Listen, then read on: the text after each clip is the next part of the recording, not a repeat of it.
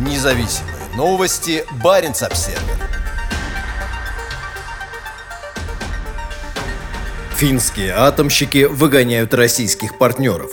После восьми с лишним лет совместной работы атомная энергетическая компания «Финовойма» прекращает сотрудничество с российской госкомпанией «Раус Project. Решение было ожидаемым. В начале этого года Министерство обороны Финляндии объявило, что проведет новую оценку безопасности проекта строительства атомной электростанции на севере Финляндии, в которой участвует Россия. После массированного российского нападения на Украину 24 февраля финская компания неоднократно заявляла, что считает ситуацию сложной. При этом руководство компании подчеркивало, что у него есть обязательства и контракты с участниками проекта, в том числе собственными сотрудниками Финовойма. Но 2 мая компания объявила о полном расторжении контракта. Сотрудничество с компанией Raus Project прекращается немедленно, в том числе работа по проектированию и лицензированию, а также работы на площадке Ханки Киви 1 совместно с Raus Project заканчиваются, говорится в заявлении. По словам финской стороны, прекращение проекта связано с значительными задержками и невозможностью реализации проекта российской стороной.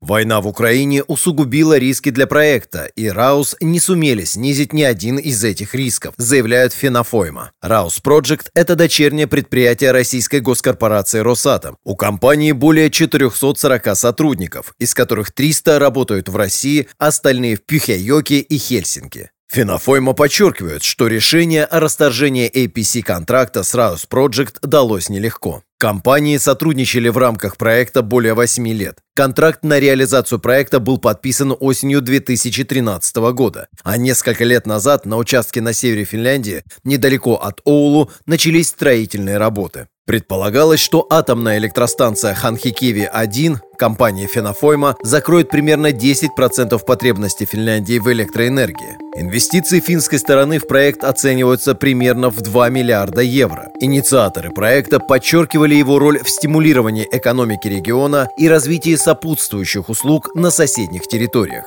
Мы полностью осознаем негативное воздействие и делаем все возможное, чтобы его смягчить, заявил председатель правления компании Эса Хермеля.